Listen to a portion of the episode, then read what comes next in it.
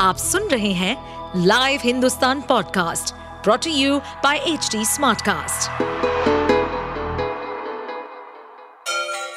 Ganga किनारे बसे राज्य उत्तर प्रदेश की खबरें पॉडकास्ट में आपका स्वागत है इस पॉडकास्ट में हम सुनेंगे छोटे शहर इटावा से लेकर राजधानी लखनऊ, चमड़े के शहर कानपुर और राम की नगरी अयोध्या जैसे सभी शहरों से जुड़ी राजनीति, विकास, मनोरंजन दल बदल फरेब और अपराध जगत की सभी खबरें एक बार फिर छठ का त्योहार है। महानगरों में बैठे लोगों को घर जाने की आस है।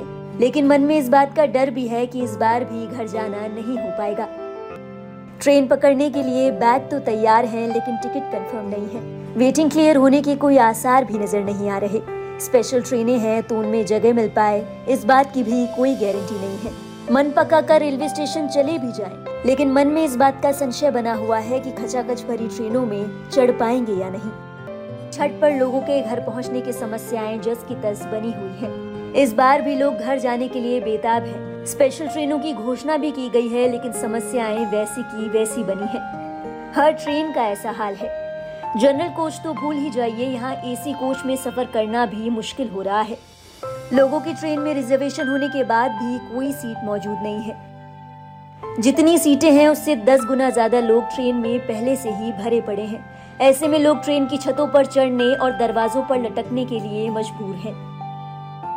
बोगी से लेकर ट्रेन की चौखट, यहाँ तक कि टॉयलेट भी हाउसफुल है। छठ के त्योहार पर ये मारामारी नई नई है। पिछले साल भी यही हाल था। तमाम नई ट्रेनों के ऐलान के बावजूद भी इस बार भी यही जंग जारी है। और ये हाल किसी एक शहर का नहीं है। तमाम उन नगरों का है जहाँ यूपी बिहार के लोग अपना घर छोड़कर रोज़गार की तलाश में आए थे। इन तस्वीरों में लोगों का दर्द साफ़ नज़र आ रहा है। इस साल घर जाना कितना ज़रूरी है, कोई उनके दिल से पूछे।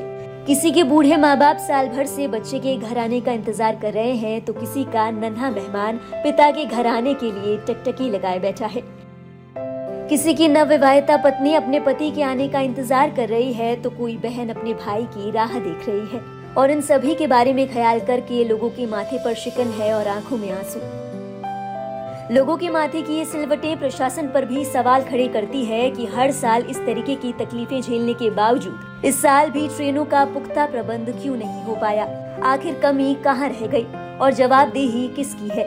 स्पेशल ट्रेनें लगाए जाने के बावजूद यात्रियों की संख्या के सामने ट्रेनों की संख्या नाकाफी साबित हो रही है। लोग दरवाजों पर लटकते हुए अपनी जान को जोखिम में डालने के लिए मजबूर हैं, क्योंकि घर जाना है। आप सुन रहे थे हमारे पॉडकास्ट उत्तर प्रदेश की खबरें। ऐसे ही अपराध जगत से जुड़ी, चुनौतियों से भरी राजनीति और विकास की खबरों जैसी अन्य जानकारी के लिए सुनते रहिए हमारे इस पॉडकास्ट को। इस पॉडकास्ट पर अपडेटेड रहने के लिए हमें फॉलो करें एट एच हम सारे मेजर सोशल मीडिया प्लेटफॉर्म पर मौजूद हैं। और ऐसे पॉडकास्ट सुनने के लिए log on to W W W dot H D smart cast dot com